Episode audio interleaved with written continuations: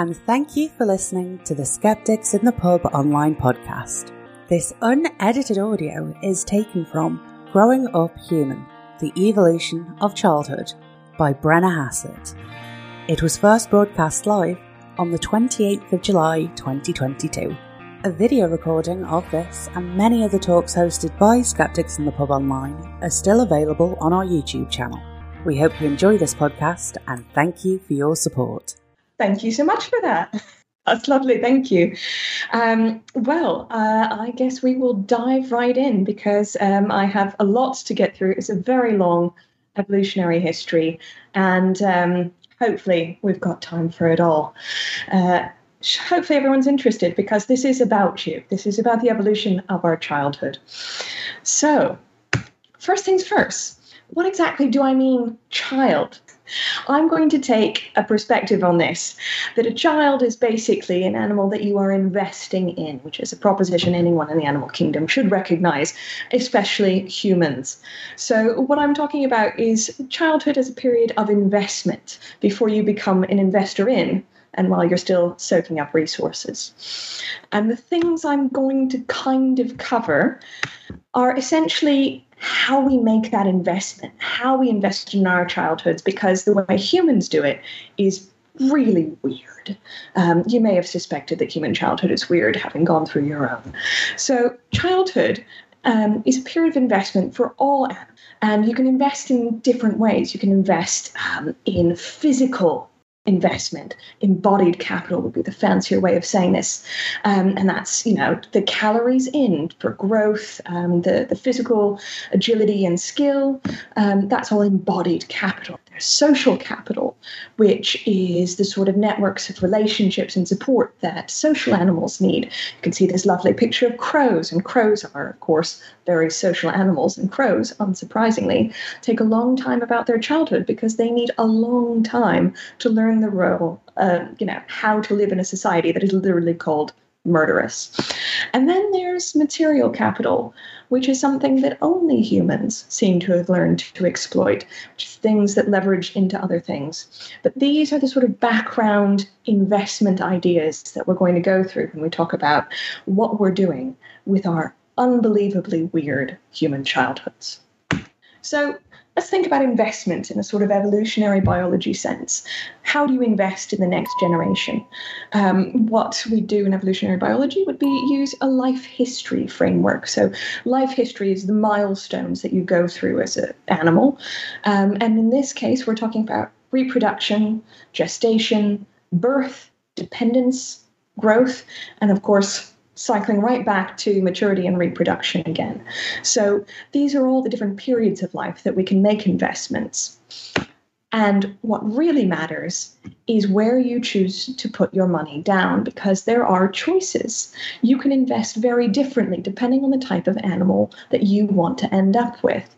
So, um, gestation, how long you're pregnant for, is a very good example. Do you want to have utterly useless, eyes closed, ears shut babies that you have to literally sort of, you know, wipe clean all the time? Or do you want a lovely, charming baby that is ready to run across the savannah?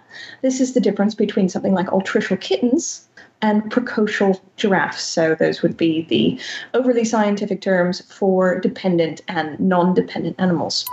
And that, you know, is just a question of how long are you going to cook those animals for. Uh, infancy we can choose very different types of investment. Some animals, spiders for instance, don't really have an infancy. They just are born ready, off they go. Mammals all have an infancy because we need to grow them with our special adaptation, milk. That's how we invest. There's the period of growth. How long are you going to let that animal grow for? Do you want it to be big? To be small? Um, and when are you going to make the critical switch to reproduction and maturity when that animal starts investing in the next generation? So, those are different types of investments that you can make to get a different type of animal. And a lot of what kind of life history science has um, looked at is how those different choices build a different kind of animal and what it says about the environments that they may have evolved in.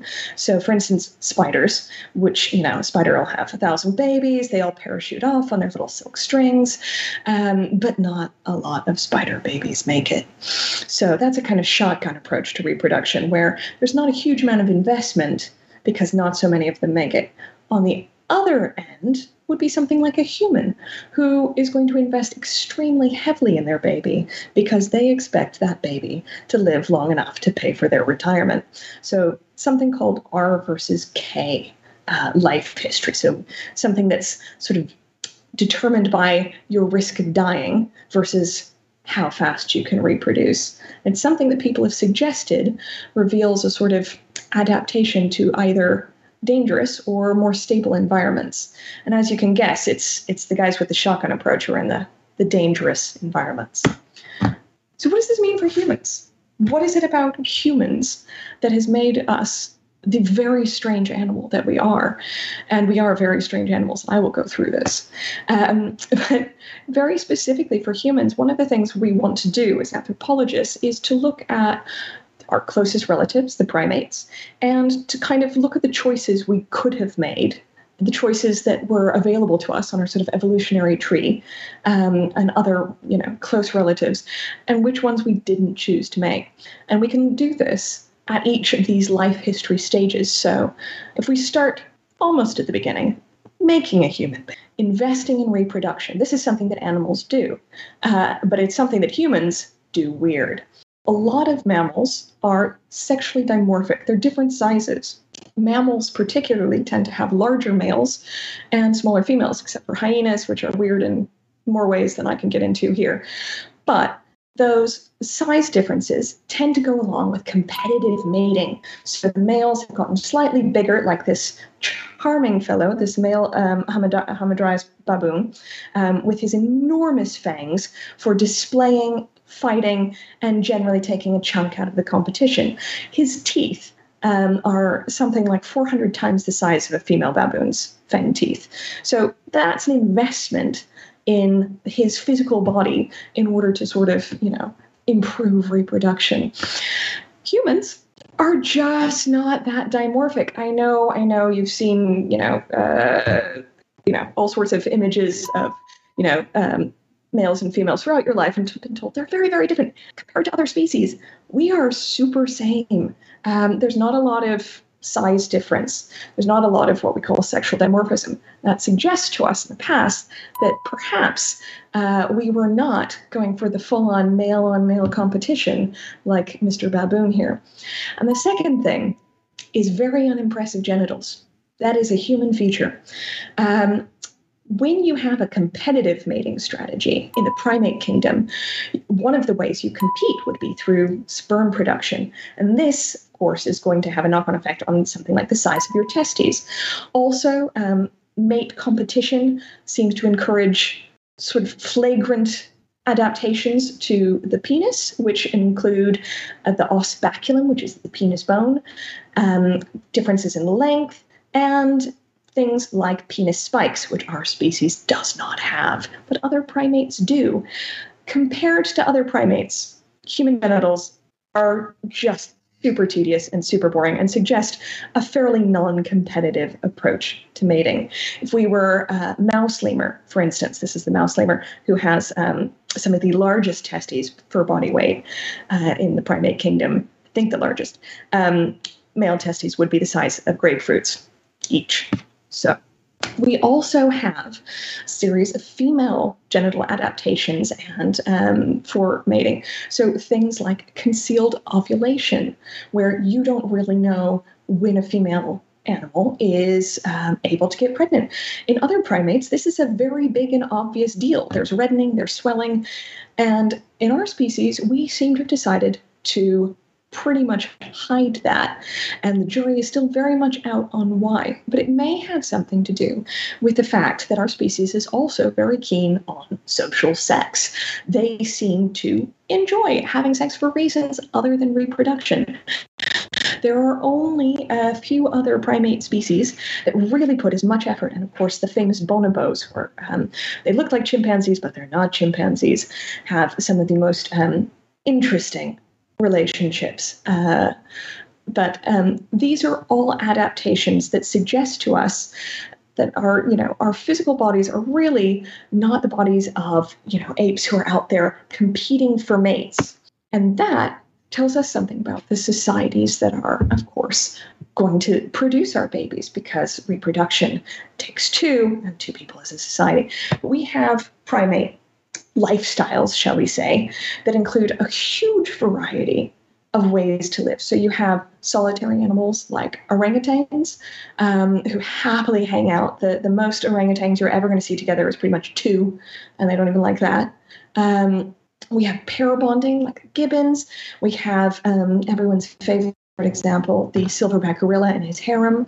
We have multi-male um, polygyny, so that's um, males mating with multiple females, usually like a dominant male, chimpanzees. Or we have polyandry, which is a dominant female mating with multiple males. So there are many options that seem to have been available in our clade.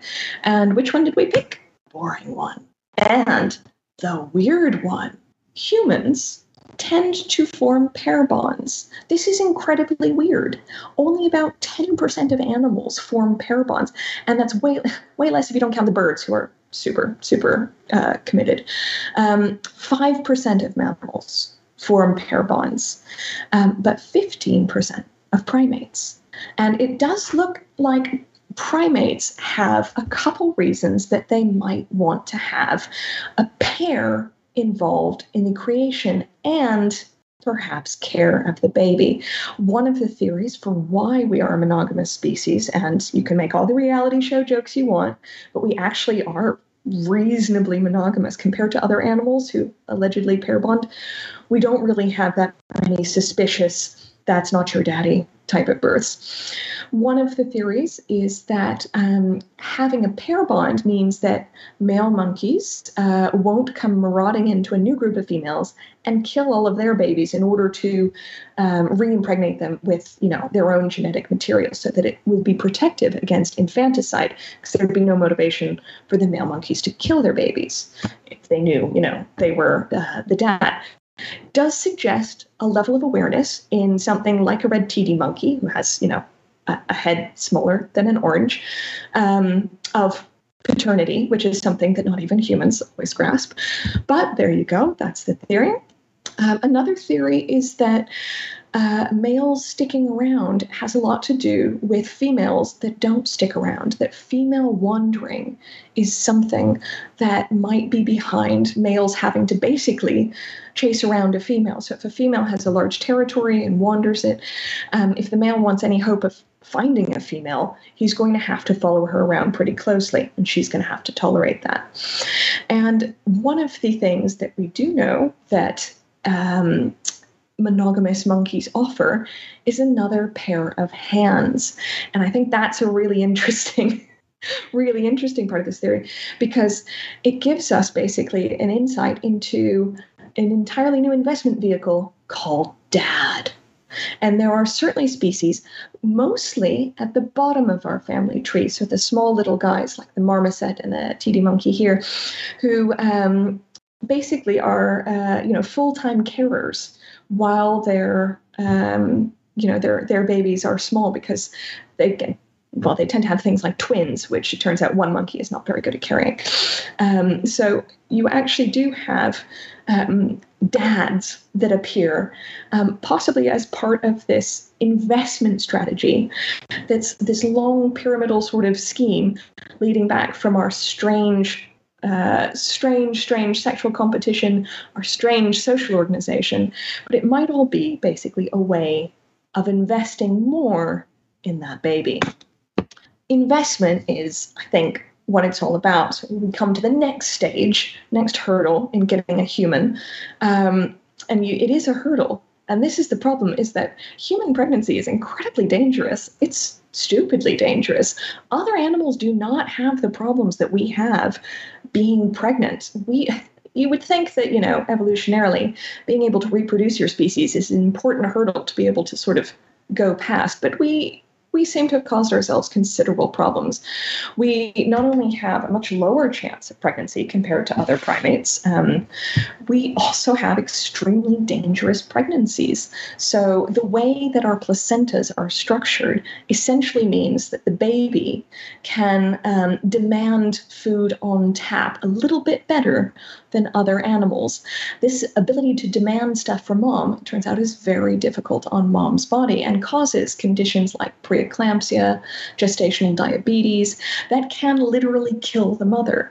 Other animals have not decided to give their babies this kind of leeway.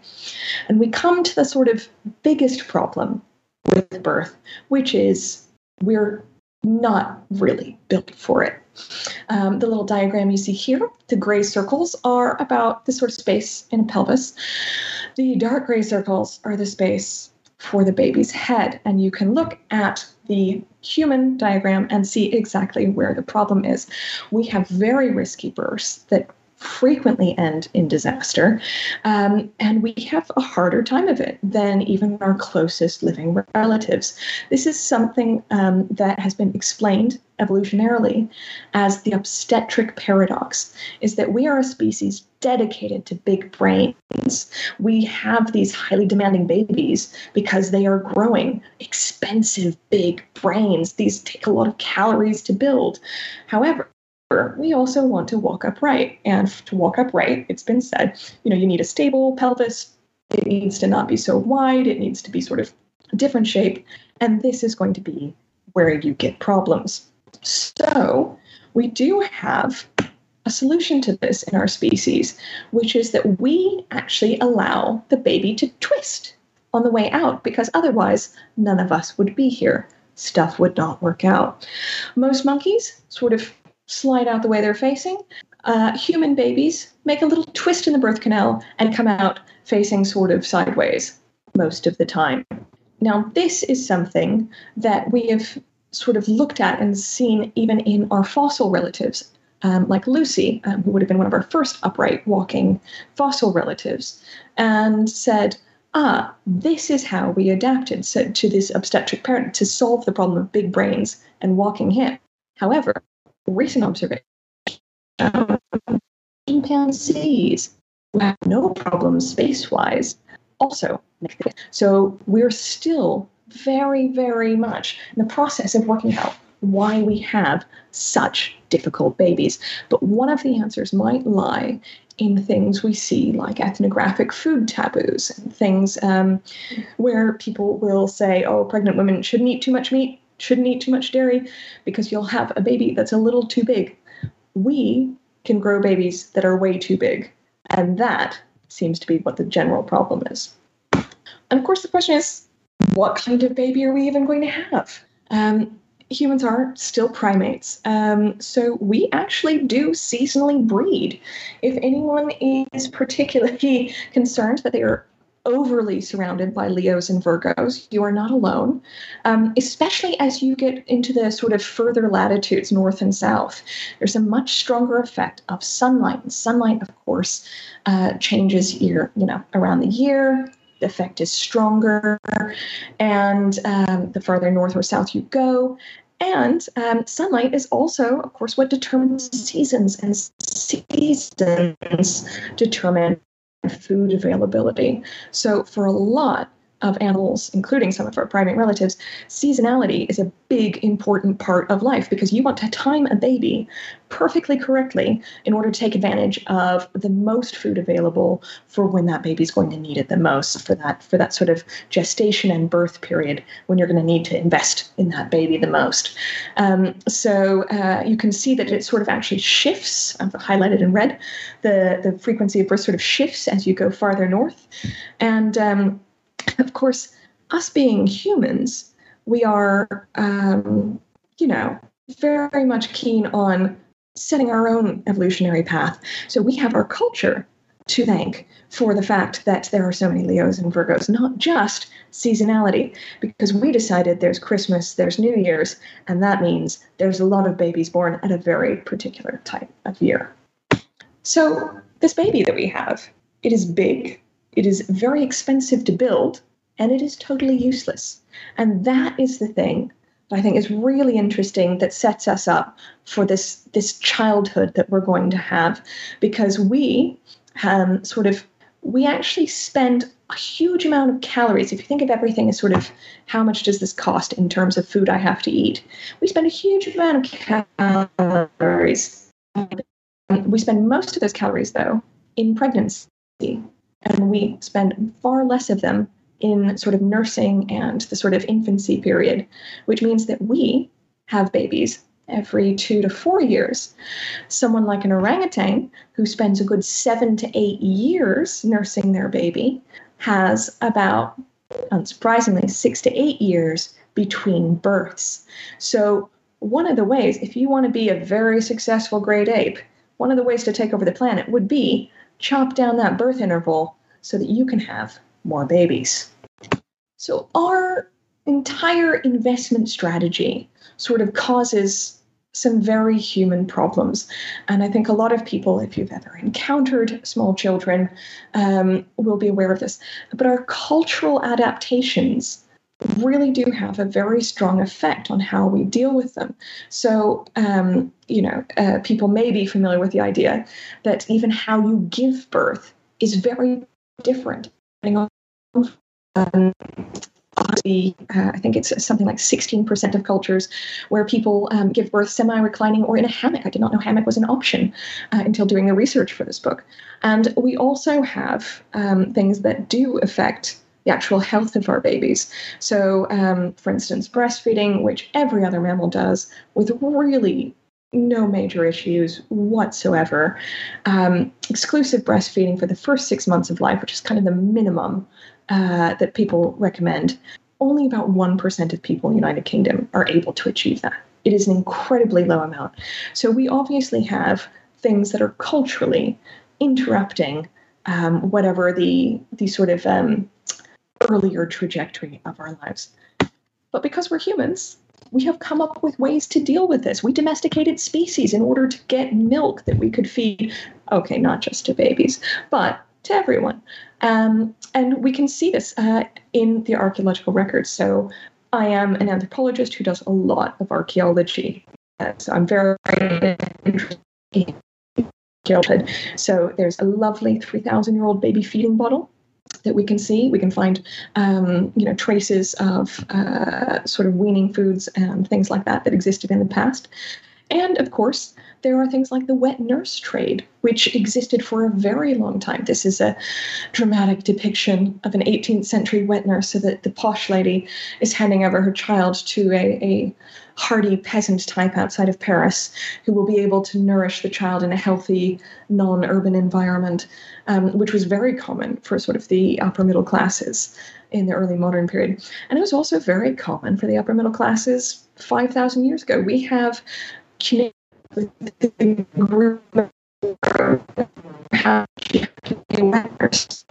um, in Mesopotamia. These are human solutions to the problem of doing the thing that we were going to do anyway. Very human solutions, I should mention. This is my favorite childhood object in all of archaeology. This is um, a seventh century, very posh training potty from the Athenian Agora. It was excavated by a series of men who looked at it, couldn't work out what it was. And uh, one of the female excavators came up and said, Oh, I know what that is. They did try, the first child is wearing a nappy and could not successfully demonstrate, but um, the second child uh, is uh, Miss Elizabeth Cramp in 1937. I think she's past caring about this picture now, but um, she, she did successfully use the seventh century reconstructed Athenian agora potty, um, which is should tell you more about archaeologists probably than uh, humans. But what I really want to talk about is our childhood, and our childhood is a physical phenomenon that we have made a cultural phenomenon. So just like we have human problems uh, that we've in, sort of introduced with our culture, we have sort of human solutions. So humans grow slow. Our period of being invested, our period of just even physically growing, is longer than our other primate relatives. This is a chimpanzee off to one side and then a human. And you can see that, um, for instance, the shoulder joint where the chimpanzee is um, going to eventually finish off its growing bones. That's going to be finished in the chimpanzee skeleton around nine to 10 years. For um, a female human, it's more like 15, 16 years. And for a male, because males are always a little bit slower, it's going to be a little bit more like 19 years. So that's a huge difference in how long it takes to grow up, even in animals that actually aren't that much, sort of that different in terms of weight. Um, and this is sort of the tools of my trade. So, what I do as a sort of anthropologist is to look at the physical remains of um, you know people from the past and our ancestors and look at uh, what they can tell us. And one of the things they can tell us is um, how they were growing. So your bones change over time, as you may have noticed. Children get bigger. And the way they do this is fairly straightforward. The skeleton, especially the long bones, you know, the arms and legs that have to lengthen, um, they start off as little sticks, and then they've got little ends that slowly screw down. So by looking at bones, we can actually see where these bones are in the process of finishing. So we know what an adult bone looks like and what they should look like in various stages. And then, of course, we have teeth. And I do have a PhD in dental anthropology, so this is my specialist subject. I can talk all about teeth, but I'm aware that not everyone enjoys that as much as I do. Um, someday I will write a book that's just teeth. But of course, if anyone's ever been a small child, you may recall you start off with one set, it falls out, you get more in.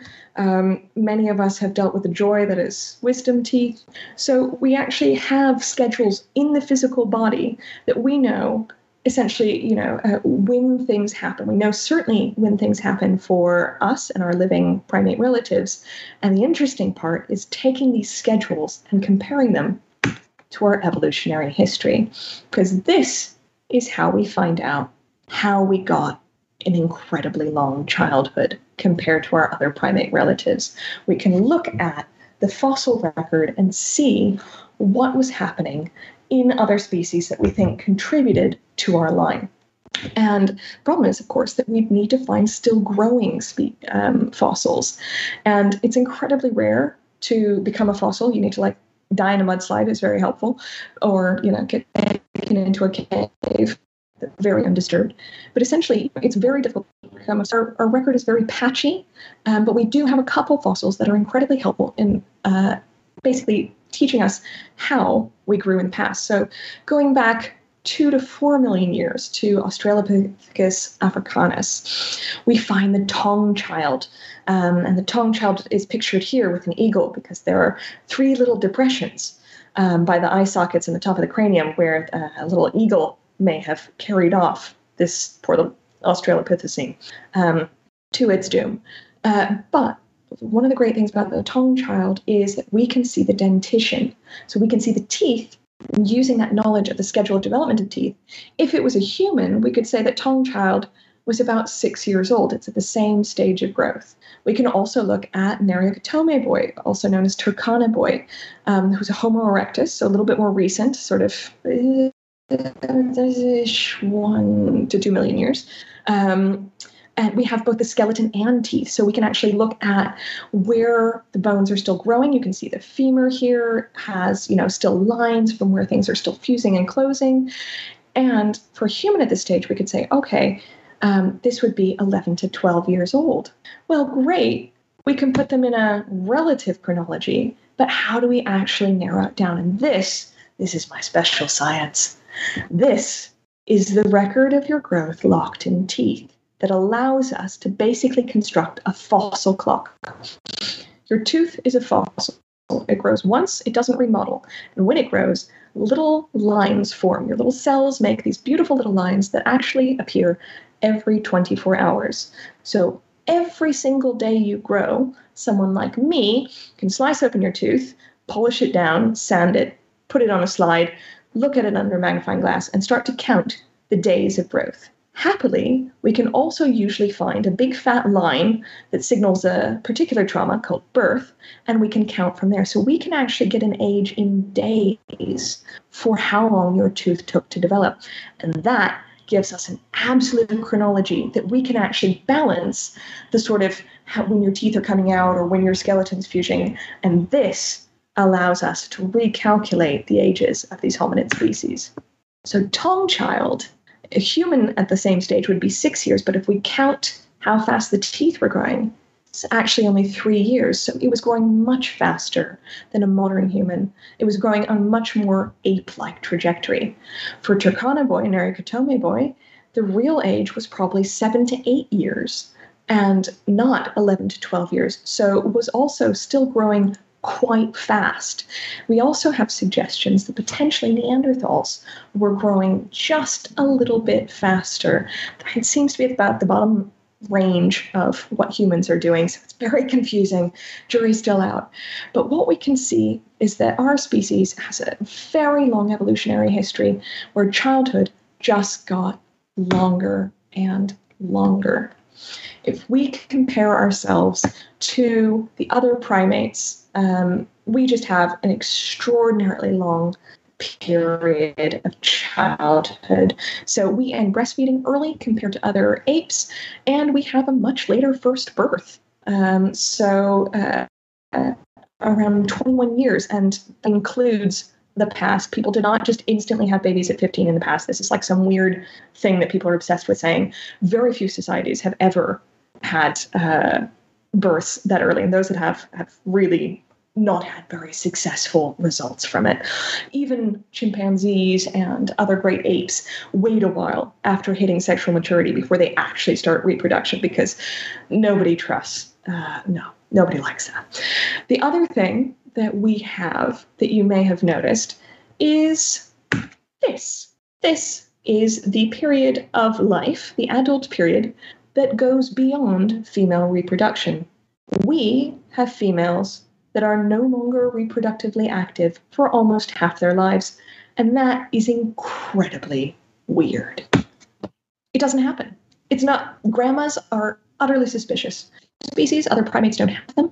Your matriarch of the elephant herd still has menstrual cycles, chimps still have them.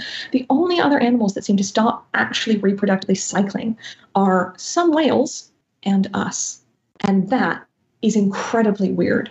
Now, of course, anthropologists, we do have a theory to explain it. And it goes back to investment that the grandmother is able to invest not just in a new baby, but in the same baby that the mom is investing in, doubling up the investment. We had dad doubling the investment earlier, and now we have a grandmother. So this is potentially one of the ways that we are supporting these incredibly expensive long childhoods.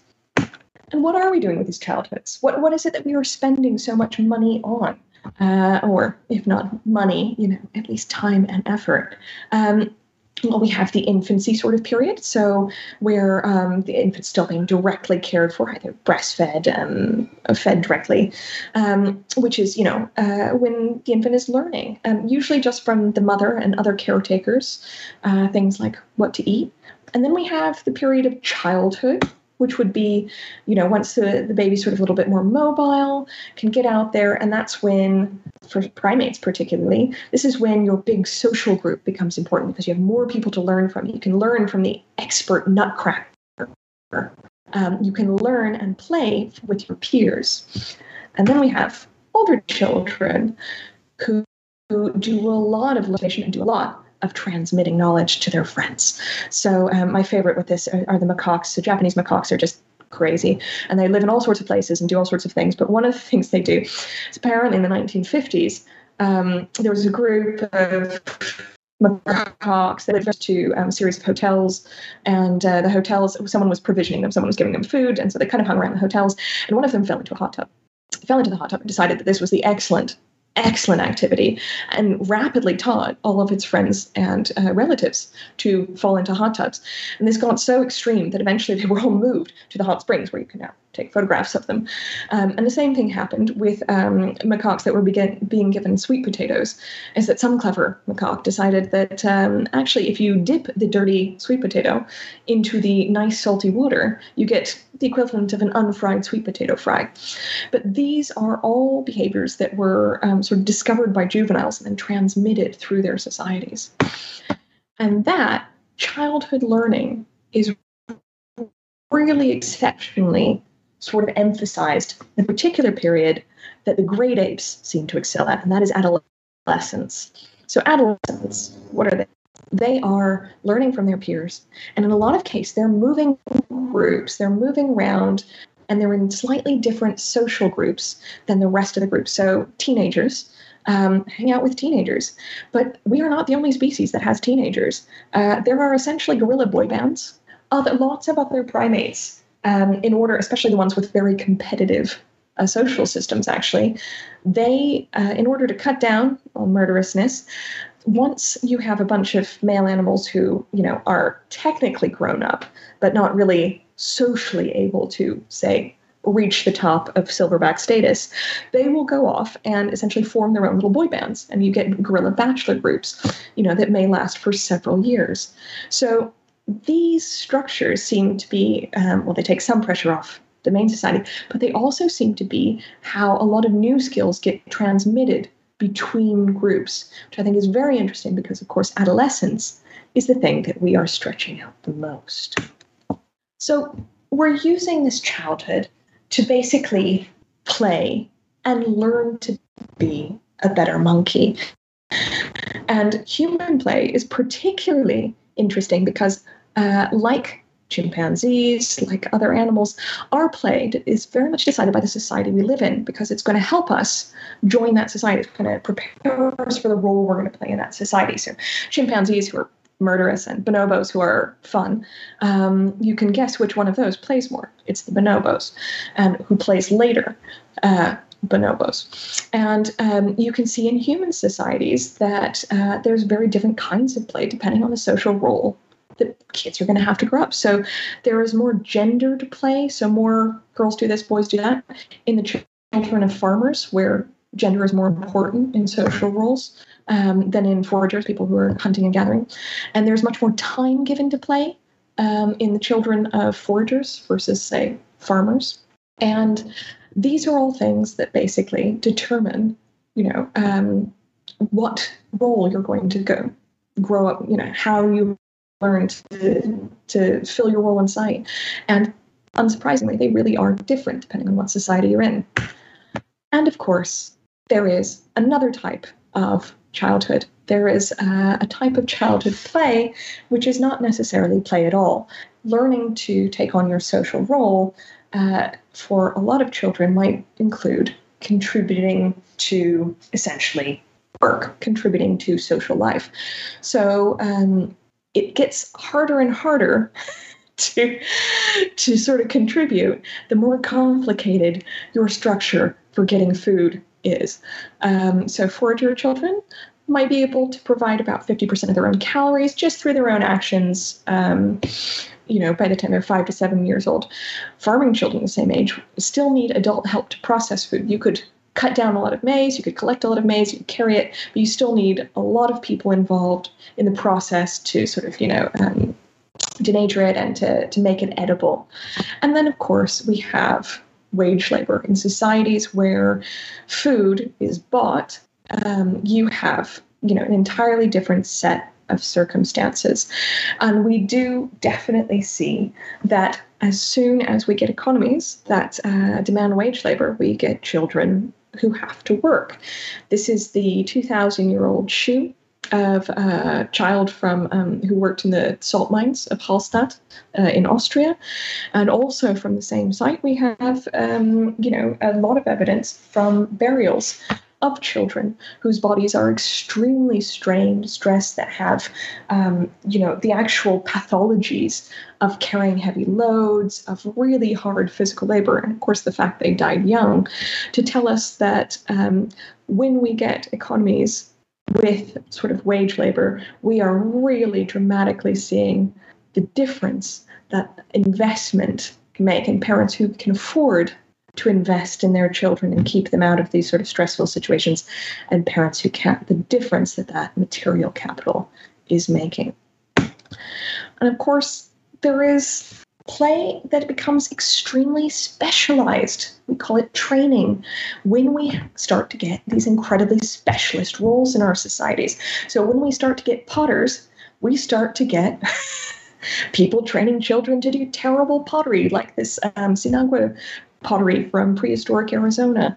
Um, get, you know, uh, religious training is a very big thing for children in the past. There are some girls here pictured on the uh, wall paintings from Thera, that's the, the preserved city on Santorini, um, picking saffron, probably for religious reasons. And possibly my favorite ever child job in the past. I don't know that it was necessarily nice to do, but it is hilarious, which is managing date picking baboons in uh, New Kingdom, Egypt.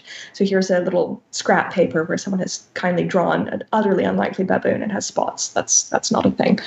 Um, baboons don't have spots. But uh, it was apparently a suitable job for um, very elderly men and young boys to essentially manage these baboons that they train to, to go up and, and pick dates. So play sort of elides into training. And of course, there's one type of training that becomes almost ubiquitous, especially in our modern societies, and that is education. Now, of course, education has existed for a very long time, and certainly we've been learning for longer than we've been a species. But the very formalized education, where um, you know now we all look around and think that we all need it, um, but would have been the privilege of the very rich in the past, is something that uh, has existed for a very long time in our history. So this this is one of my favorites. This is a four thousand year old um, tablet. Uh, it's an Akkadian kid who's going to Sumerian school. Um, so uh, it's like learning Latin. Sumerian was you you needed to learn it in order to be a scribe because everything was written in it. Nobody actually spoke it. And um, this poor kid, it's it's a it's a standard text. There's quite a few versions of it, but he sort of he recounts his day and he says, "Oh, I've got to you got to wake me up um, if I'm late." The teacher will cane me. And then, uh, you know, yeah, uh, ask ask his mom for his lunch. His mom gives him lunch. And then um, he ends up being late and he gets caned. And then uh, he hands in his homework. Something's wrong. He gets caned. Um, the teacher, sort of looking for people to sort of pounce upon, um, notices his shirt is untucked, gets caned. Um, he talks out of turn in class, gets caned. Um, he uh, puts his head down when he shouldn't have, gets caned. He uh, leaves the classroom. Uh, oh no, he fails to stand up. Um, he gets caned. Leaves the classroom when he wasn't supposed to. Gets caned. Um, and then uh, you know spoke out of turn again. Got caned. And then finally, his handwriting terrible. He gets caned. To be honest, after that many canings, I think we are very impressed that he could write it all. But you can see that the sense of this poor Akkadian child is very much something that would be recognizable today. And we have now, of course, extended this opportunity for education to a lot of people. So let's just sort of rehash how we're investing in childhood. And you really have to think we have extended our childhood for a huge amount of time beyond other animals. We have 20, 25 years at least to grow up. Um, that's the same amount of a bowhead whale. A bowhead whale, however, is going to live to be 200 plus years old. So we are living like we are living, you know, like we are 300 year old animals, but we're not. We have just stretched our life history so that we can fit more and more investment in. And we fit it in gestation and infancy where we're shoving in the calories um, and doing sort of physical training. So that embodied capital. We do it in childhood and adolescence, where we're making social relationships, where people are learning from each other, uh, playing with each other. And of course, we do it with our material capital, where some children get to go to Sumerian scribal school and some children go down the mines.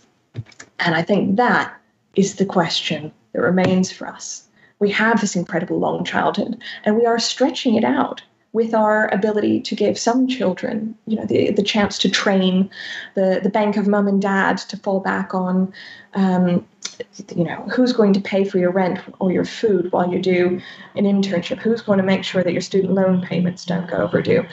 These are all things that, you know, are social decisions that we are making on top of the physical evolution that we've already made. So for some people, it's perfectly fine to get to 40 and still be mildly economically useless. Ask me how I know. But, you know, for others, you've got to go out and work. And it's not an option to extend training or delay adult social status. And I think that is the question as a species we've got to think about is why is it that I can do a degree till I'm 30, but for girls in Afghanistan, they've got to leave school at 11? These are all social decisions, but they are deeply tied into our human desire to evolve an epically long childhood. So I will just leave you with a tiny little, tiny little um, side note, which is my my side project, TrowelBlazers. So TrowelBlazers are on all the social media, and we have the website, and we are a celebration of women who do archaeology and anthropology and geology, paleontology, anyone who's ever dug. We love you. And we know that you've been out there um, for far longer than people think. Our first entry, I believe, is Saint Helena, um, actual saint, you know, third century. She, she dug up the true cross. It wasn't the true cross, but that's not important. She tried. So we collect stories of women who have worked in these fields. And if anyone ever wants to tell us about uh, women we don't know about, or share memories, or or just look at these amazing life stories, please visit us and um, see what we do. But otherwise, I will just um, leave you with that.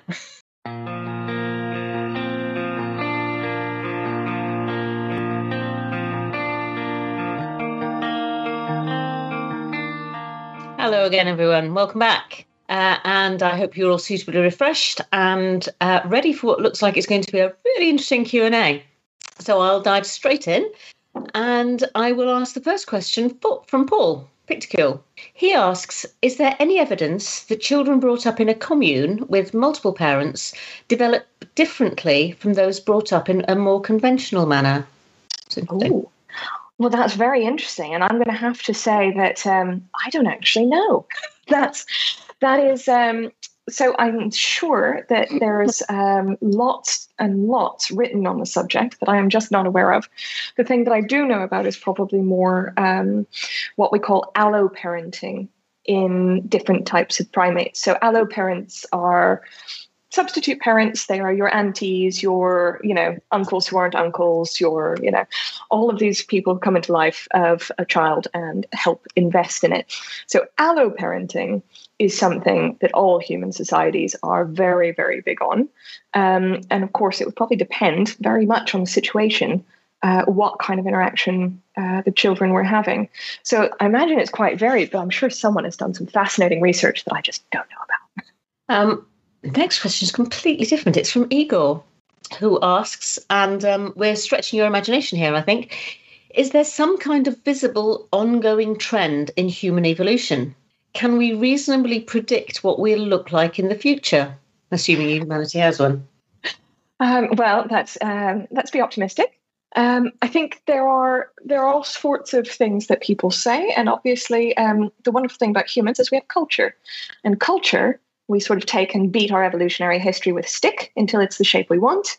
And that's the wonderful thing about humans is that we get to sort of change these things. Um, one of the suggestions, so I talk a little bit about this in a, an earlier book called Built on Bones. If anyone's very interested, it's more dead people in archaeology. Um, but uh, I talk about some of the changes that have happened in our bodies in sort of recent human history. So things that aren't making us a different species, but things that are sort of physically changing us would be different lifestyles, different levels of activity. So all the people who sort of um, sort of settled down and farmed have essentially much well, they have skinnier legs because they're not building up muscle that's building up their skeletons and sort of you know we can see changes in the sort of physical um, robusticity of different activity patterns we can also see it in our faces um, so one of the things that's happened over the last sort of 15,000 years is our faces have got smaller. Um, our jaws, in particular, have got smaller, possibly due to new foods that we eat, and uh, or maybe just a preference for small jaws. Um, but as you may have noticed, your teeth have not gotten smaller, which is why we have so many problems with wisdom teeth they no longer fit. Uh, so we might imagine, in some sort of, you know, continuing these trends to a ridiculous degree, that we all essentially end up looking like little grey aliens from, you know, the, you know, the, the sort of cartoon version, where we just have tiny, tiny little jaws. We don't need any more of our hair, and we all, because we all live in space or something, uh, we have big giant eyes. so I think there are trends. Um, where they will take us is anyone's guess. So, can I just ask you about the about those changes? So the the legs. I mean, I can see that the jaws may be a different, a, a genuine evolutionary change. But say our kids from tomorrow all had to live the lives of our ancient ancestors and suddenly had to uh, needed much more muscular legs maybe and bigger jaws would they get them is it possible or has evolution made it have we actually changed our dna do you think well the problem is um, is that we're always taking you know um, this group of people with skinny legs and this group of people with big big muscly legs and assuming that they all lived at the same time. And of course, they didn't. What they did was take those muscly legs and take those skinny legs and pass them down. So it's something that uh, we can't instantly assume all the forms that our ancestors might have had. But probably within lots of us, there is the sort of potential for people to be more or less successful at passing on genes, depending on which ones work best for our societies. So um, while you could probably bulk up considerably with with a lot of activity and exercise. Um, it's not going to make the kind of population level changes, which is which is what we're looking at because we're looking at these stupidly long stretches of time when we're talking about changes. I mean, you can go back in Mesolithic and find someone with skinny legs. Right. So, a simple answer to Igor's question is little grey aliens. Yes. Right. Um, got a question from Kat now, um, who asks, uh, "What are your thoughts on the idea that human babies are born early, not because of size constraints, but because of the en- energetic costs for the mother of a long gestation?" So this this is a very interesting theory, and it is something that I think has a huge amount of potential. Um, it also fits very well with the kind of idea of investment. So we have particularly difficult pregnancies because we have these placentas that are essentially allowing the baby to demand on demand service. You know, it's, it's very baby led. And this is because our babies need a lot to grow. They, they need these expensive brains, they need these sort of, you know, um, expensive, you know, they want to become big brained humans. So we have to funnel a lot of energy. But the mother's body can only transfer so much energy successfully. So at a certain point, and this happens in all animals, where there's a certain threshold beyond which the mother's body just can't transfer enough energy to the growing baby um, to support you know both of these ongoing lives um, and there's an idea that that point at which you hit the sort of barrier where you just can no longer provide enough for the growing baby that the baby has to be provided for externally where you can give it more food or breast milk or whatever it is, um, that is the point at which birth happens. So it's a very interesting idea. And I think it, it does sort of fit very well with the idea of investment in terms of our f- physical ability to invest in our babies, that we just, we want to invest so much that we've got to get them out early somewhere where we can start um, feeding them even more. Yeah, well, we certainly want the heads wouldn't want the heads to be any bigger, though, would we? Yeah. um, Next question comes from Skeptical Fella. And he says, Are humans really that monogamous? And what jumps into my head at that is the 10% figure for um, genetic testing on that babies' dads aren't their dads, or something. I don't know if it's that high, but it's, it's, something. I think it's about 11%, which is, yeah, so it's about right. Yeah, so um, we, or he, he goes he, he then goes on to say, Have we been in our evolutionary history? Or are we monogamous? Or? Well, I think so monogamy is a very difficult thing to define, and it's you know you we've we've tried for many eons to have nice legal definitions and property rights determined by and you know divorce trials determined by. But um i mean monogamy is is obviously a sort of um it's a funny term that people use to describe pair bonding. And of course in a lot of animals that pair bonding is not for life. It's for several seasons or it's for you know some period of life. But um that sort of um the it's slightly different from the uh, sort of paternity issue, and the eleven percent figure is actually dramatically low compared to other pair bonding animals, and it might be even lower if you think about who gets genetic tests. So if you are already testing for paternity, chances are good you have a reason to suspect that paternity is not yours. So we we think that in some animals it can be that are ostensibly pair bonded that it can be as high as forty percent. I think in some primates, but um, for humans it's actually reasonably low, and it's much low. And it's much it's much lower um, depending on the society. So um, paternity, uh, when sort of questionable paternity, seems to be much more of an issue where women do not have as much agency in choosing marriage partners, unsurprisingly. Um, but these are these are social determinants, not necessarily a sort of standard biological pattern. But I think a lot of people would argue that monogamy as a as a concept is a little too narrow for what animals, any animals, actually do. So actually, it's the definition of the word monogamy that we're getting wrong. We're, we're imagining that monogamy means two people stuck together forever. And that just is not what it really means. It means, for the most part, on the whole, two people tend to get together for a while. Yeah, I think that's probably closer. There are probably some bird species that you could say, yes, monogamy, definitely. Um, but we are we are not albatrosses. So that's a shame. They all that soaring. Know, yeah, quite fun. Um, they seem very committed. Um, yeah, except for when their babies drop off the nest. I saw a heartbreaking David Attenborough program. Oh, that's babies, barnacle geese. They can't barnacle find them. Geese. Yeah, that was it's yeah, no, it's barnacle geese. That's a uh, was a traumatic documentary. I also saw that. Yeah. The albatrosses are fine. The the dads sit there with the babies forever. It's great. All right, so okay. Well, it was a barnacle geese that, that got me really quite upset then. right. Yes, um, they very upsetting. So Igor, uh, does the elongating human childhood have, have a positive feedback loop? Does it help humanity? He's really into long term f- uh, future development, is Igor, because he then says, if so, does it mean we'll be perpetual children at some point?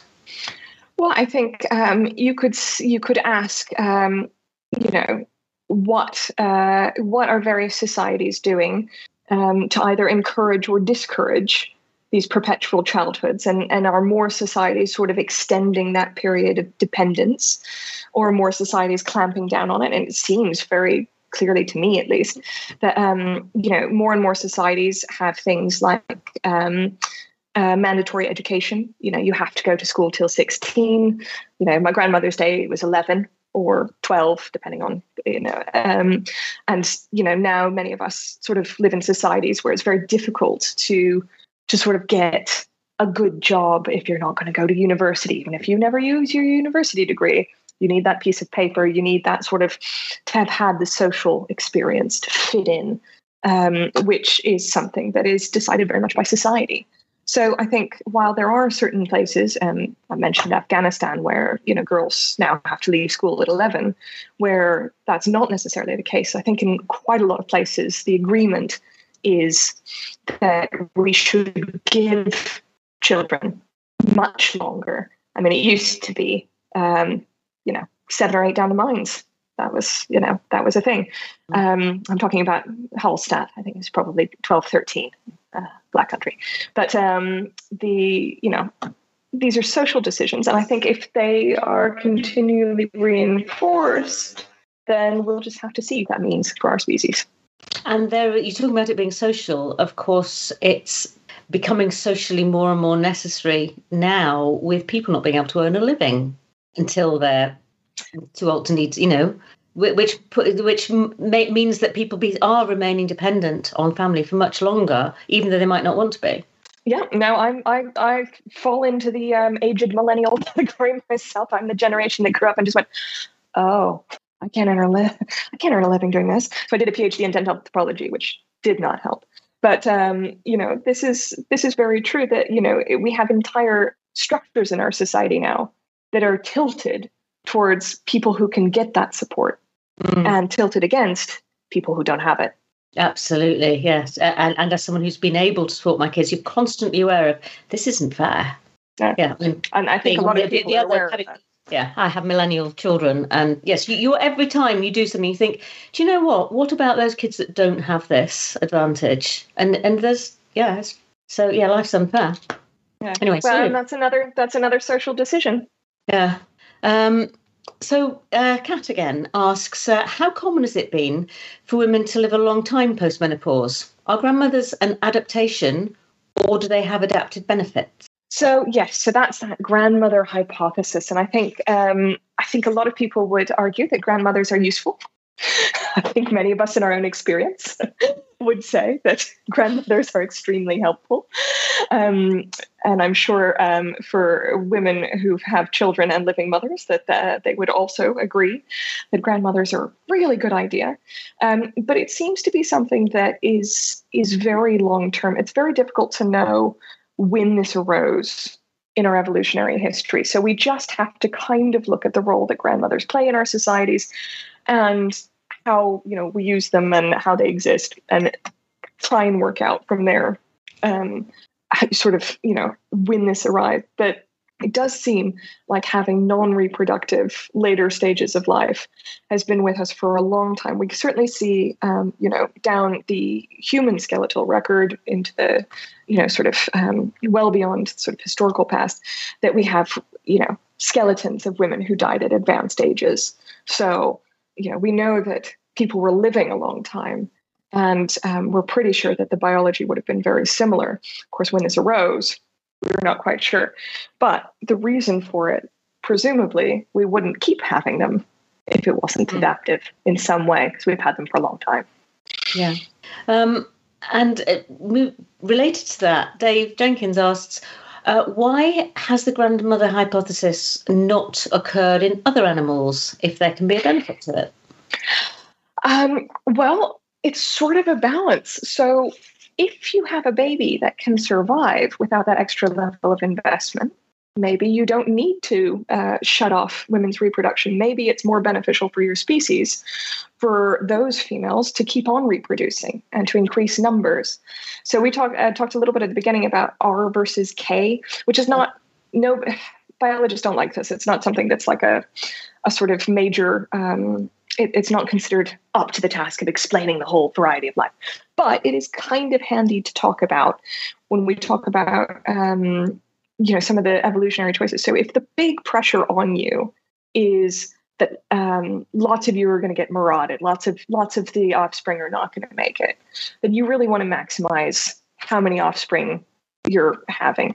If the pressure on you is how many sort of um, you know how much investment you can get into that offspring, then you're going to go a completely different way. So it might be for vast majority of animals, you just want to not die. But for us, up at the top of the food chain, we we might just want to, you know, invest. Yeah, well, the, the, amount of investing we're doing, we have to do in our children. It is a good thing that we can't carry on doing it. That that would be my very simplistic assumption. um, we have a, a, teeth question, a few teeth questions. Good, um, good. Do adult teeth show the birth line? Ed asks. Some of them. Um, so there are teeth that are growing while you're in utero.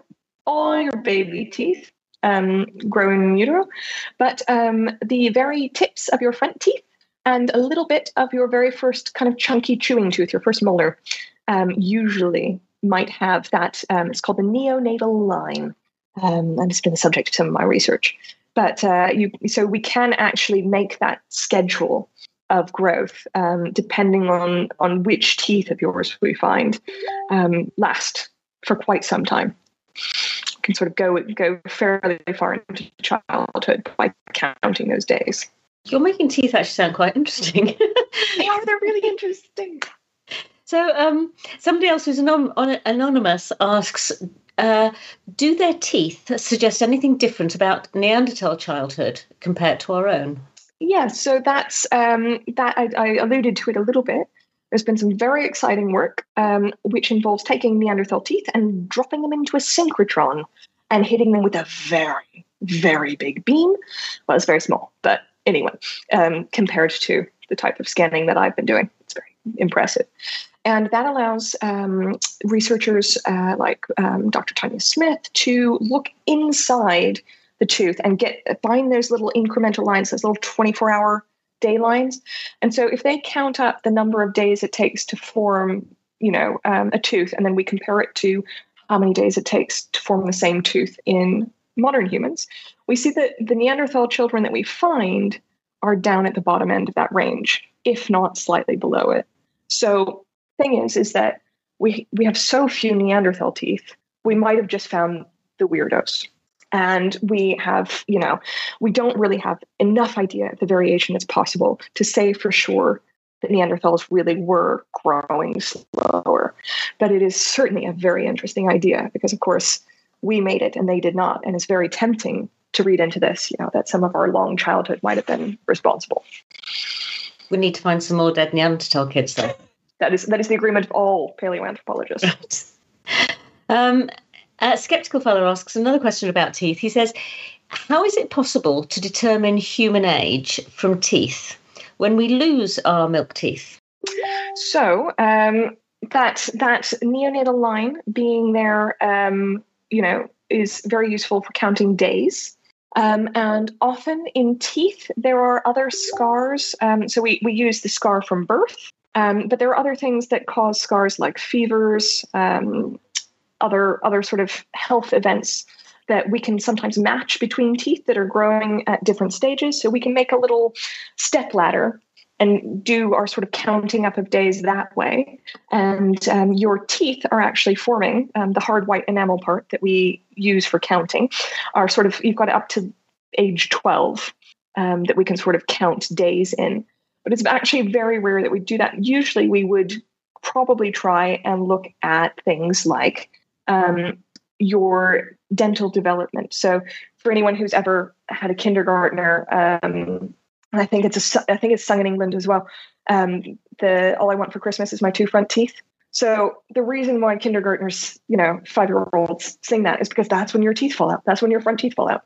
So we have this very well known schedule of when teeth fall out. They fall out in the same order in almost all people, and they appear again in the same order. So depending on the sort of um, age of the individual, you'll have a different mix of teeth the mouth and I can look at that and generally get within about six months just from the, the mix of teeth of um, of about how old. It gets harder as you get older, and of course, once all of your teeth are out, then we have to start looking at basically um, wear and tear to assign age, and that is not nearly as accurate. Right.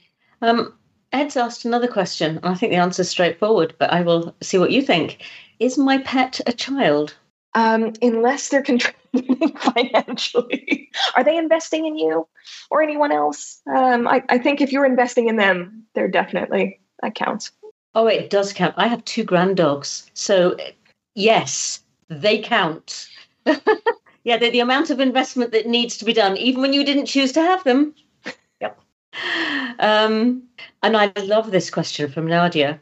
Nadia asks Does the image of storks delivering babies originate from birds of prey carrying babies away? Well that's that's mildly terrifying i mean i did mention this is this um so bird predation is a huge problem for a lot of primates because of course lots of primates are small and there are some big birds out there um so squirrel monkeys for instance have huge that's their main threat is is bird predation um but uh, I hadn't considered it. I will now consider it. I think I think storks are generally less aggressive than your sort of eagles and other predatory birds. Um, the thing that has always uh, sort of um, caught my eye about storks is um, they, they live very close to human habitation and they um, they nest and move around at certain times of the year. As we may have discussed, storks live in certain latitudes where humans uh, might also have seasonal breeding.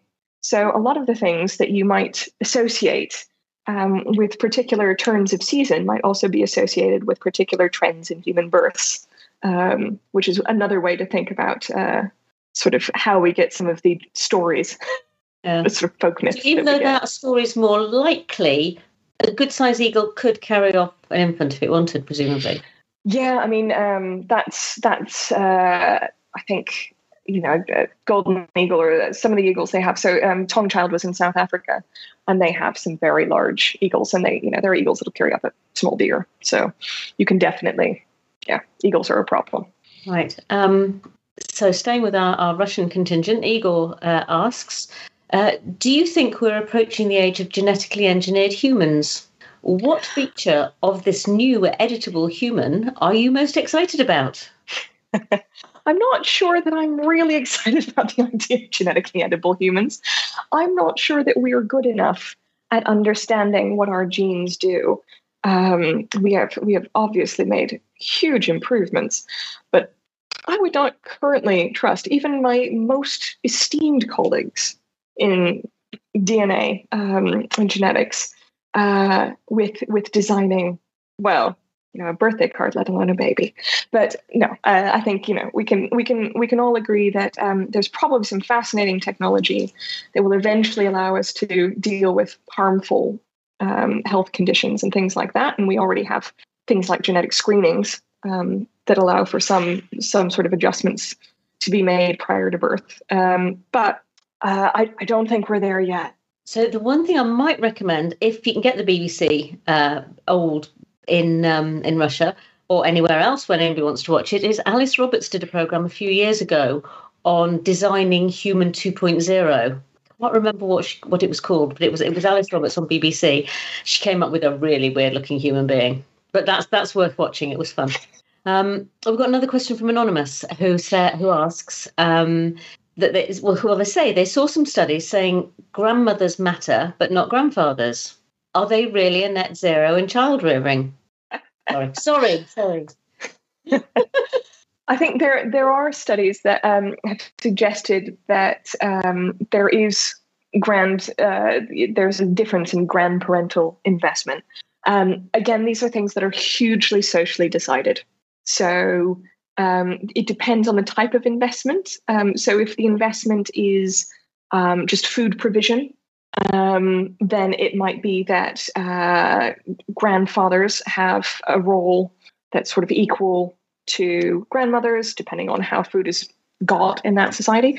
However, if it's something like um, you know direct care, uh, I think quite frequently it's grandmothers. So I think there are very socially dependent, very culturally dependent ways of investing um, I mean, if it's just sort of stories about um, going to school up a hill both ways in the snow, and uh, you know, those those are serious grand grandparent investments that grandfathers can make. Told tales about you know how how tough it was back in my day, um, but I think um, slightly more seriously that there's a lot of ethnography um, that sort of suggests I think that it, that it is very mixed bag depending on what the the rules of society are. Yeah, I'm wondering if it'll be different in 30 years' time when you look at um, young men today compared to 30 years ago and, and their investments in childhood in general. Then, so um, yeah, I, I, hope that um, I hope that the, the trend for investment is is something that uh, is a trend towards equality rather than the other way. Yeah.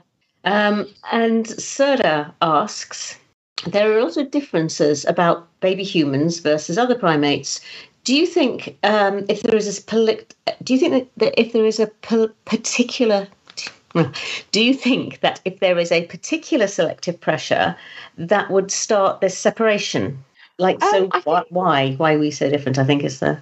I think yeah, and I think that um, there's probably a huge number of things that that affect um, kind of what how we have these different babies from other primates, how we raise different children than other primates, and some of them are um, adaptations to different environments, um, different social groups. So there's all sorts of things going on in primate evolution um, that sort of compound into making us the animal that we are. So um, needing to eat different foods, needing to acquire those foods in in different ways. So we have, um, you know, we have a lot of cooperative activities for getting food. We're a sort of pretty ground based species, so we need larger groups. Um, Tree based monkeys get away with sort of being pretty solitary. But um, nobody wants to be, uh, you know, just a solo monkey when the lions come charging down the savannah or whatever it is. Um, so there's all sorts of evolutionary pressures that have probably split off various behaviors and things um, things that are sort of we think of as as you know one adaptation have probably arisen several times. So things like um, pair bonding in primates seems to have shown up like four times, possibly for very different reasons um, in each little species that it shows up in. So there's there's a series of pressures, and they're all incredibly interesting. Um, but I don't think you could you could point to one. I think the the one thing you could probably sort of um, subsume them all under the heading of is that we have we're sort of an animal that has a relatively stable environment and a very large sort of very social um, system social system. And uh, that we therefore um, want to take lots and lots of time to invest in our children because it's more important for our children to basically have the tools to to get along in our societies to learn the the rules of the world um, than it is to grow up fast and reproduce fast. Right. Uh, yeah, there's a lot of interesting thoughts there. Um, okay, Gray the Earthling now asks a really weird question about a type of being who I hope is vanishingly rare because he asks Is the stereotype, this stereotypical man, which I hope is rare, where a man goes from his mother's house straight to his wife's and never learns to look after himself, does he ever stop being a child? um, I, I, feel like there are several people in possibly unhappy marriages who could answer that question better than I could. Um, but I think it depends if if that person is making some sort of contribution. Uh, is is not just a net sink for investment, but is also offering something. Then I'm sure there are uh, ways in which they would not be a child, but uh, it's possible that their wives would disagree. yes, let, yes, it's, it's new prayer, isn't it? Never let me never be that sort of wife.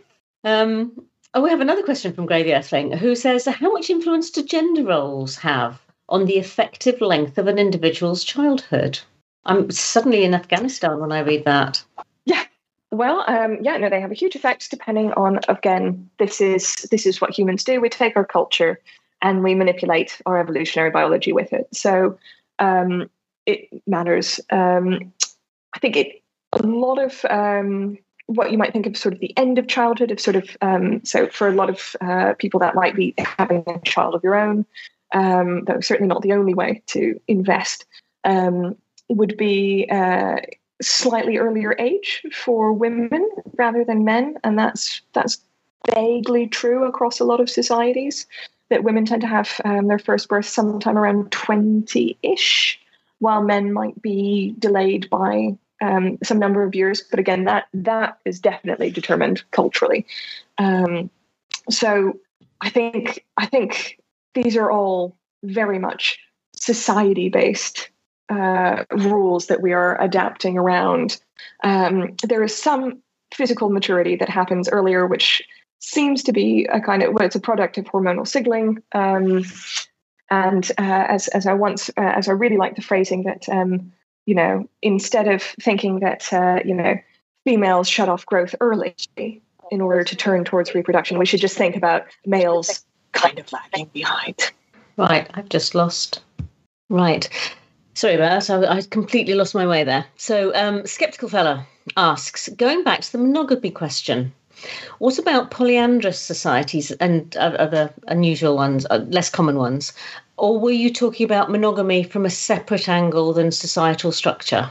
So, um, most human societies have something like pair bonding, and then there's quite a few that, that offer extra options. Um, I mean, even in polyandrous societies, they're actually usually quite structured. So they usually tend to be women can marry a succession of brothers, for instance, mm-hmm. um, or something like that. So while there are certainly um, many options on the human buffet table, um, pair bonding does seem to be a, a fairly default setting. Yeah, if I was going to be in a polyandrous society, I wouldn't want to have to have the brothers. You'd want to choose, wouldn't you? Not many people have allowed that option. Yeah, that's not good then. Um, so, three year olds. Question about three year olds and evolutionary behaviour here. I missed some of the talk because my three year old was being a pain in the ass about going to bed. Any evolutionary explanation for that? Um, well, I uh, am keeping a bunch of doors shut so that my two year old doesn't hear me. I have no advice whatsoever whatsoever on sleep patterns in toddlers. One of the reasons for writing this book was because I was pregnant and then I had a baby. And so I was suddenly very interested in a lot of the questions about human reproduction and what to do with children. And it turns out everybody does something completely different, which is exactly what you're supposed to do because humans have culture And if we don't follow our sort of cultural adaptations, it turns out we aren't very good humans. So, three year olds failing at bedtime is, I believe, perfectly culturally and evolutionarily adapted to being a modern toddler. Except so in another society, that wouldn't happen. That wouldn't happen, would it? If, if, if there were different cultural expectations about bedtime, say, or yes, one one of the noticeable things is I'm currently in Greece. Uh, I have very long period field work um, during the summers. Um, so uh, Greek bedtimes are not UK bedtimes. They are much later. Yeah. You know what? I'm going to give you a snippet of information that's going to horrify everyone. I, am Greek, uh, part Greek. I was born in Greece. And you were talking about weaning foods. I don't know if they still do this, but the first food I ever ate was calves' brains. I just, I don't know if they still do that in Greece. It just, I was horrified when I learned that. But cultural ex- ex- expectations are just weird. Um, yeah, no, anyway. it was, um, it was uh, marrow soup. Um, I'm, I'm on the island of Chios, which is where, right. and they, they suggest marrow soup. Um, they well, they don't do it anymore, but everyone um, sort of from the villages sort of says, "Oh, when I was a kid, I was given marrow soup." yeah, the brains brains bit kuru worried me a little bit. Mm. That was Athens, though. more, more sophisticated in Chios. Well, or just we've got fewer cows. um, we got uh, the next question is we we'll hear more about if you can tell us a little bit more about them that would be great because skeptical fella asks a question which is traditional. Uh, he asks do you have any pets and can we see them? Oh well, you can't see them because they are in fact in england. They're being lovingly cared for by our, our cat sitter. But um, as an archaeologist, I think you will all be uh, terribly, terribly impressed that I, of course, have two cats called Enkidu and Gilgamesh. So, can I ask? Some of us will know, and some of us won't. Who were Enkidu and Gilgamesh? So, um, so one of the things I work on is uh, sort of northern Mesopotamian uh, archaeological sites. It's very interesting, and the Epic of Gilgamesh is the first sort of written fictional work, and it tells the story of um, the prince Gilgamesh, Gilgamesh. Who, uh, who befriends the wild man Enkidu. Um, and they go off on adventures and have this wonderful, beautiful relationship, and you know, fight death. And there's a flood, and it's it's all very well. Please give them our love when you go back home to England. And uh, can I just say, I, I absolutely loved that. That was fascinating. And I thought the questions were great. And, and I loved hearing what you had to say about them. Uh, so, can everyone just go wild in the chat again?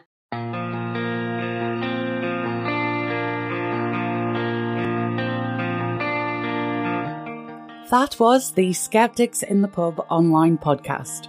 For more skeptical content, including information about future talks, please like us on Facebook follow at SITP on Twitter or head to our website at sitp.online, where you'll also find a link to all the ways you can get in touch with us, including our Discord server. Music in this episode was provided by Thula Borah and used with permission. Until next time, thanks for listening.